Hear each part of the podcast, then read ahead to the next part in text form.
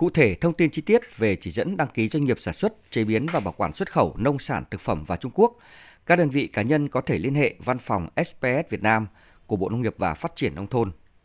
Theo văn phòng SPS Việt Nam, đây không phải là lần đầu tiên hình thức lừa đảo này diễn ra. Trước đó vào tháng 5 năm 2023, văn phòng cũng đã tiếp nhận phản ánh của doanh nghiệp về hai địa chỉ website có dấu hiệu giả mạo khác.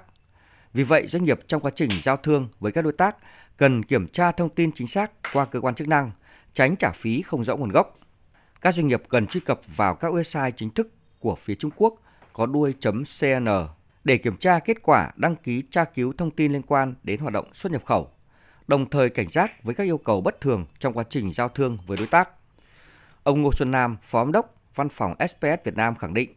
quy định của Tổng cục Hải quan Trung Quốc cũng như theo quy định của Việt Nam không có chuyện thu phí của doanh nghiệp về việc cấp mã cũng như việc cấp giấy chứng nhận. Trong những trường hợp mà khi khách hàng yêu cầu thì đề nghị các doanh nghiệp liên hệ trực tiếp về cơ quan đầu mối quốc gia là văn phòng SS Việt Nam